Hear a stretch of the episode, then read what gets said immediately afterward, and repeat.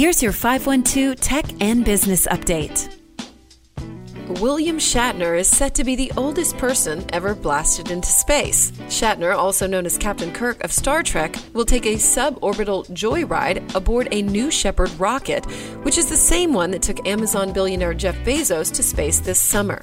William Shatner is 90 years old and set to become the oldest person ever to travel to space from the Blue Origin rocket company owned by Jeff Bezos.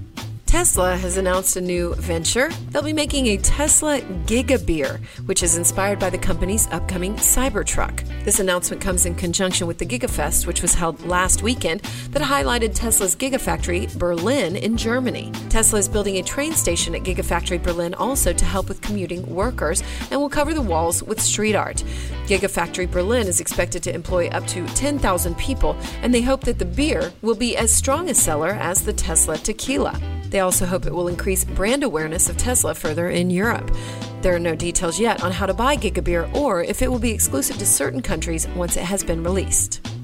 And Austin's SigmaSense, a company that specializes in touchless technology for uses in smartphones, kiosks, and digital signage, has raised $22 million in a recent Series B funding round.